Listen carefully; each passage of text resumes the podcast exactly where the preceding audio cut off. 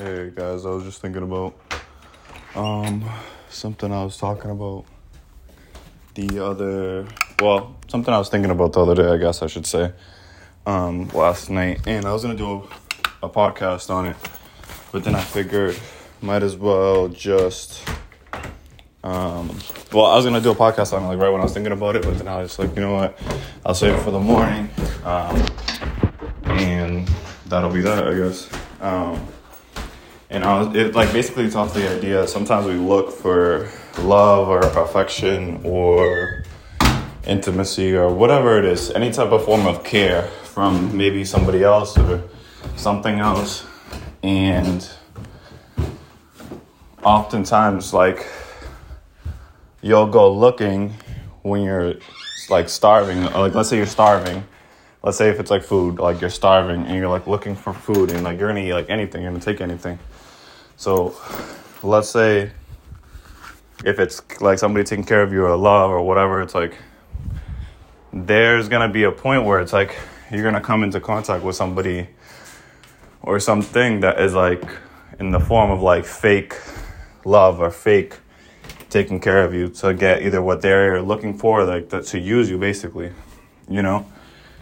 And I know I'm like walking around and like doing stuff right now, but basically the point is um, you're in search for something and you're so maybe desperately looking for it or like so focused on getting that that sometimes it's like you're gonna you're gonna get it you're gonna take it from wherever you can get it from even if it's not that. And we'll make it in the form of that. You know what I mean? Like we'll be like, oh no, this is what it is. This is like exactly what I was looking for, but in reality, it wasn't because you're not really happy. So it's like we'll we'll look for somebody to comfort us or to take care of us or all this stuff, and we'll like feel alone. So you'll gravitate towards like anybody or any type of like this fake love or a perception of like what you think is love. And in reality, it's just like them either using you or like them either using you or just not what you actually want. And this can go for anything. It doesn't need to be just for relationships. But it's important to realize you're like, oh, am I so desperately looking for something that is like not real? You know what I mean? Like it's not like actually happening. So I'm trying to force something or make something into something it's not. You know? And it's important to like really see certain things and really understand that somebody who doesn't have the best intentions for you um, will even make it seem like, oh no, like this is what you want. Like this is like they'll try to they'll try to what's the word I'm looking for? They'll try to persuade you, I guess, into thinking that this is what you want, but it's really not. You know, and then they'll play off of like your feelings, they'll play off of like what you've been looking for.